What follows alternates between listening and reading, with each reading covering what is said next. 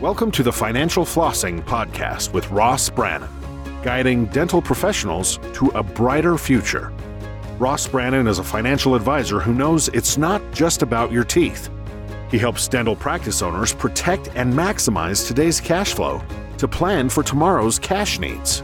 Find him at rossbrannan.com. On the show, he brings together experts to help dental professionals looking to make smart money decisions to grow their income, turn their retirement goals into reality, and improve their lives. And now, here's your host, Ross Brannan. Welcome to the show. My guest today is Stephen Nance. Stephen is a CPA partner and vice president at Drill Down's Drill Down Solution, a firm that provides financial services for dentists, including accounting, bookkeeping, consulting, and more. He's been with the firm since 2014, and today he joins us on the Financial Flossing Podcast. Stephen, thanks for coming on. Thank you so much for having me, Ross. Sure thing. All right. So I read about you on your website and I saw your little kind of a bio, and I was really, really concerned. And I want to just get this out in front of the podcast here. You were formerly an auditor for the state of Utah Department of Revenue, and I want to make sure that you let everyone know on the call before we get going. You're a good guy. You're on the good guy. You're on the, yeah, you're on the right I'm, side now, right? I've been on the light side for seven years. Okay, good, good, good. I thought that was hilarious. We talked about that before um, and, and joked about it. So so anyway, kind of tell us your story. Um, you know, you have a personality, so therefore you're different than most accountants. Uh, so, and nothing against accountants at all, but it's it tends to be a, a, little more of a reserved personality. What made you want to get in accounting, and how, how'd you get going? Yeah. So my dad was an accountant, and he actually worked for the IRS. Oh so wow! There's, there's two strikes against me, but I saw that as kind of. I mean, I was exposed to it, but I actually wanted to go to law school at first when I started college. Met my wife, we got married, and we wanted to start a family, and decided that law school is going to delay that more than uh, getting a master's in accounting and going the CPA route. So accounting started as a backup plan, ended up being the full plan, and and I've been happy ever since. So it's been well, that, that's that's great. So a drill down, your clients are almost all dentists. Tell me why you think there's such a need for an accounting firm exclusively for dentists to begin with. Yeah, and to be clear, we're not exclusively dentists, but we we specialize in dentists. And Dental Intelligence, a big software analytical company for dentists, was actually birthed uh, by our founders in our firm, uh, right in the offices I'm in right now. Um, oh, wow. And we're still uh, connected with them. And I've done taxes and accounting for many different types of industries. We decided two or three years ago to make a focus exclusively for dentists. And when you have your accountant doing your taxes or your planning or whatever, there's things that can be just missed uh, that, that a dental CPA will be able to catch. Planning opportunities, for example, the R&D tax credit for dentists and how that could work and also looking at more than just the tax side of things, but some benchmarks. Here's where some expense, some revenue, some net profit numbers should be based off of your history and based off of the industry that someone who doesn't specialize in dental CPA work is not going to be able to guide you on. So there is a whole lot more value than a that a dental CPA can provide you than just someone who does general CPA work. Well, you said the magic word there. Uh, so we got to talk about that. You, you said the word planning, tax planning. Yep. And uh, obviously, if anyone has listened to this podcast, they know my take on the basic, uh, typical CPA. You and I have had this conversation how many CPAs, unfortunately, are history reporters and they don't really want to kind of learn how to legally reduce taxes. So, talk a little bit about what you do to help tax plan for your client. Yeah. And that's exactly right. Planning is what it's all about. Anyone can really do a tax return. Uh, planning is where we can provide value to our clients. And what we do is we proactively schedule our planning meetings. Most of our clients are on a monthly subscription model with us, and that'll include either annual or quarterly planning based on what they need or want. But what we'll do is we'll we'll sit down and we'll project out their income for the year based off of some prior year information, current year, year to date information, and just talking through kind of what they're seeing coming down the pike for them, projecting their income, projecting their tax, and okay, this is what you're looking at from a tax hit next April if we don't do anything differently. And that's our starting point. And from there, it's a discussion of what do you need? How much money are you willing to, to put down to save on taxes? And what's where's you know the cost benefit for them? Here's here's some risks with with certain strategies. Here's some investments that will improve your business. But what's worth it to you? Some people tell me, you know, I don't I'm good paying my taxes, but they want to know what those taxes are in advance. And that's what's most important. And then there's a whole lot of strategies that we can look at once we have projected where they're at, and we can tailor those and give them the options that they need so that they can make great decisions before the year is over. Because once the year is over and we're doing the taxes, generally it's too late to, to execute on any of those tax savings opportunities. Yeah, it's critical. You're given, you're, you're looking ahead well in advance, meeting with clients quarterly and giving them the opportunity to vote on uh, reducing their taxes. That's fantastic. It, it, would so much money is left on the table. I like to say that the highest rate of return you're ever going to get is a dollar taken back from the IRS. So I like complicated issues, and you like to help clients with complicated tax issues. What's a tax issue that dentists often struggle with in your experience? Yeah, one that comes to mind is they've got a lot of debt and a lot of their income that is being reported on paper is either going to pay down debt. They're not seeing this income necessarily. It looks like they're making some really good money, but they're not seeing it. But the tax code is seeing it. So we've got to help them through that process of how do we navigate that? How do we plan for it and reduce it where we can and sometimes they've got all these debt and, and they're used to living high lifestyles. They take distributions in excess of basis. And again, we've got a plan for that and mitigate that as much as we can. Yeah, that's a big deal.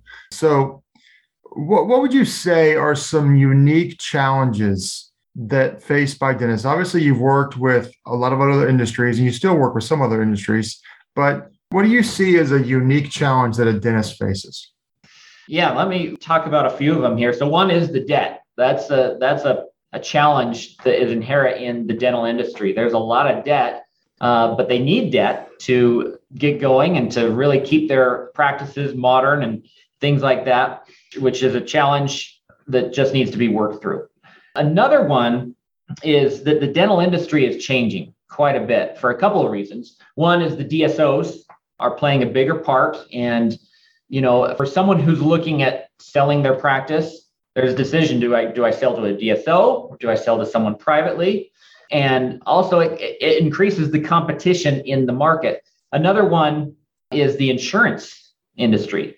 Dentists are continued to get their reimbursements from insurance reduced. Even though they're seeing their costs raise, we're in a big inflationary state right now they're seeing their costs increase, but the insurance companies are still trying to nickel and dime them and reduce that. So that's that's a big challenge. And and the key is looking at do looking at you know your fee for service and negotiating the insurance, but structuring your practice in a way that makes sense so that you can overcome and, and really be in control of that, if that makes sense.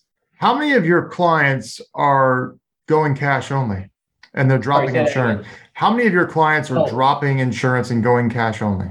Yeah, not very many. I do have some. It depends on if they have a specialty or if they're in a lucrative area. I've got a practice down in the in San Diego that's in a in a pretty posh area and they do some celebrity work and stuff like that.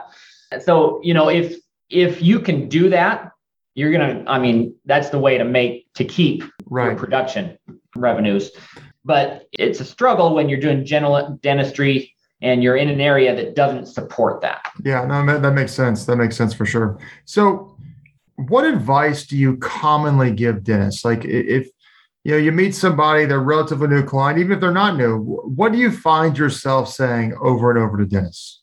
Yeah, that's that's a great question. I'm just thinking through here, but really, it comes back to the planning and planning ahead for taxes. I, I don't know that it's that it's one specific thing really, but what they what they all need is that planning where they're knowing ahead their tax situation and can make decisions accordingly. Well, we've all heard stories of someone just getting their just getting punched in the gut on April 14th. Yep. Owing an astronomical number to them. Yep. And either either them not having the money for it or if they did have the money for it, it just knocked them sideways. I mean, it's funny. I have a friend who he got one of those calls and it was a half a million dollars that he owed. He found out on the on the 14th of April, obviously the day before tax day, and he vowed to never let that happen again. Yeah. And that's where he became an advocate for planning for sure. Yeah. So, you know, in my experience, certain demographics from an industry standpoint tend to operate a certain way. Mhm. Physicians tend to operate a certain way, and dentists tend to operate a certain way in certain respects from, from dealing with money. That being said, what kind of financial mistakes do you see that dentists most often make in your experience? Yeah. Two on both ends of the spectrum. One is the dentist who gets too excited about uh, the lifestyle that a dentist can provide and they start taking more out of their practice than they should and and living too too good of a lifestyle before they should before they get to the point where they can really support that. And they're and a lot of times they're too focused on the tax side of things and they over over in debt themselves with equipment purchases and things like that that yeah you're going to get a tax savings from that but it's not really worth it for what they need right now. And then they're taking money out of the practice they create a distributions in excess of basis problem. It causes all kinds of stress in their personal life. That's one side of the spectrum. The other side is the person who's too conservative. And you know they get out of dental school. You want to pay off your debts. You've got all this debt but you want to pay off your debt before you buy your own practice. You want to buy your own practice but the, the quickest way to pay off your debts is getting ownership into a practice to where you can make more money and pay down those debts. So it comes back to balance and planning. A dentist the dental profession is an awesome awesome industry to go into. It can allow you to work three days a week and and pull in a seven figure income potentially.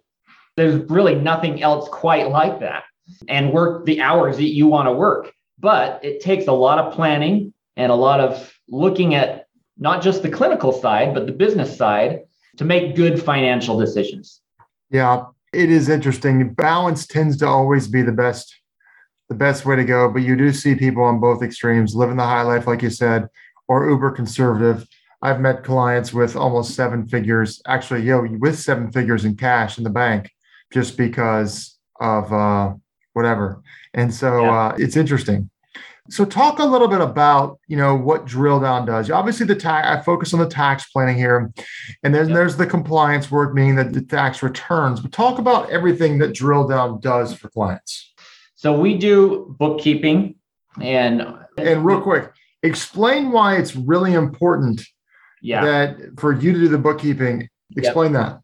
Yeah, good point. So, first of all, we know it's going to be done right if it's done by us, and Right. it's going to be up to date. When we do planning for you and we don't have up to date, accurate financial information, that planning can have a margin of error. And the more accurate information we can get for planning, the more close we're going to be to what your actual taxes are going to be and, and what strategies actually make sense for you. So the tax side is one, but also we include some visuals and some benchmark reporting for our dentists. And, and some of this is relatively new, and we're always trying to improve what we're doing. But having that can help you manage your overall financial picture, not just the taxes, so that you can see where you're at compared to the industry, but also where you were compared to last month or last quarter, and really uh, be in a good position yourself to, to grow financially and, and meet your goals. Yeah, that's important right there. Now, obviously, I work with a lot of dentists. You work with a lot of dentists. I have seen the difference in dentists, in my opinion, is the ones who have learned how to work on their practice versus in their practice. Yeah. And talk about your perspective on that and what you've seen in that regard. So I mean, someone who goes to dental school, they learn how to be a good clinician. And then you get experience and you you can improve and, and you know you you're required to, to get your CE and continually improve on the clinician side. But that doesn't do anything for the business side. And and sometimes when you buy a practice, you can be a really great dentist, but if you don't pay attention to the numbers and the business side of things, your expertise on the clinician side and as a doctor is not transferring into value for you. So you've really got to, when you own your own practice, you've got to work on your business. And that can vary depending on what stage you are in your career and at the stage of your practice. It may be, you know, starting with a day or half a day just to focus on the business. But then as you grow, that should really start flipping to where you're spending more time on your business than you are in your business. Yeah, you don't want to get stuck owning a job, basically. Yeah. So we talked about this a little bit before offline, but um, unfortunately, a lot of dentists get the advice to buy a piece of equipment around December for the mm-hmm. purposes, and I'm sure all the dental equipment sales guys are all they're working double duty in December to get a deduction for the purposes of purchasing equipment. Talk a little bit about that from the standpoint of maybe that's the right thing to do, maybe it's not, but talk about why it might or might not be the right thing to do. Yeah. So if you own a dental practice, you need to be aware of the possibilities that when you get a piece of equipment right now and you put that into service, you can take full year depreciation in year one, which can be a great ta- tax savings opportunity. And, and, and you're investing. And real quick, that means if you buy a hundred thousand dollar piece of equipment, that's a hundred thousand dollar deduction against your income. Yeah, exactly. Yep. Yeah, thanks for that clarification. So you need to be aware of that. And you know, when you're investing in your own business, that's going to create more value for you up to a certain point. So if you're if you've got if you're already up to date with what you need or a certain piece of equipment is going to cost you more than the value taxes aside there's no point in spending 100k on just to save you know thir- if you're in a 37% tax bracket you're saving $37000 but it's costing you 100 so you're don't spend the dollar to save 37 cents. Yeah exactly. And and over time that equipment is going to to depreciate and and all of that as well. So really look at when I when I talk about equipment, the, the equipment discussion, it's a matter of hey, what what equipment are you already thinking about or could use in the next six months to a year that hey, if you're going to do it anyway, let's get it in and start using it this year so you can get the tax benefit. But if you're on the fence and you're the cost doesn't really make sense without the tax discussion, then don't save the dollar to, to or don't spend the dollar to save the 37 cents. Right. Let's look at other strategies or just plan on paying your taxes. Yeah, absolutely. All right, so let's change gears here for a second. Are you a reader? And if you are, what's a great book that you've read recently? I'm reading this book right here, Pillars of Dental Success oh, by Mark okay. Costes. So I'm not finished with it, but you know, Mark Costes is a big name in the industry. It's a really interesting read, and it's kind of his story of how he got into dental school, how he was getting through it, and then how he's, well, I'll see what the rest is. But really interesting read and from a great, successful dentist out there. So, what advice would you give a fresh dental school graduate? Well, I would talk to the to that fresh dental school graduate on what their goals are. Because I don't know that there's a one size fits all. I think most dental school graduates probably want to own their own practice at some point. And they're, the questions are when, when do I do it? And do I actually go full on buying my own dental practice or do I, you know, have this phantom entity where I'm working for a DSO kind of a thing? Or do I not own my own practice and just be an associate? And, and if so, is that forever or how long? Those kinds of questions, but it really depends on their goals because someone who just wants to work in people's mouths and doesn't want to deal with the stress of, of owning and managing their own business, then, then go be an associate and, or work for a DSO. But someone who does want to maximize their potential and whether they're interested in making a lot of money or just wanting to have the freedom of owning their own practice, let's talk about when to do that. And I'd say, you know, you got to work for a couple years, get the experience, have some savings, pay the minimal on your student loan debt, but be ready to have some some cash available and and get into a practice as soon as you can after that year or two of, of starting out. That's great. So talk a little bit about here. What's the process? Like if someone said, hey, drill down and Steven sound great. What's the process of, of onboarding with a new client? So when a new client reaches out or a, a new prospect reaches out to us, we'll meet with them, talk with them. Uh, I want to get to know you and what you do, kind of a sense of what your goals are. And then, you know, talking about us, obviously, and, and giving you some options. Again, there's not a necessarily one size fits all. So when a new client comes on, like I said, we we have kind of a subscription model where it's a monthly fee that includes the taxes, the planning, basically everything you need, which by the way, uh, just as a tangent, that really facilitates the planning because people are not afraid of getting an hourly bill for contacting us mid-year about a question. That's that's covered. But depending on what you need, you might just need an annual planning, you might need quarterly, you might need bookkeeping. That that price can vary and I want to give the potential client the option. What do you want to do? What do you want us to do for us? And here's the different options and go from there. So if someone wants to get in touch with you, well, how do they do that? Yeah, I'll give you my contact information snance at drilldownsolution.com is my email. And make sure it's not drill down solutions. I yeah. made that mistake.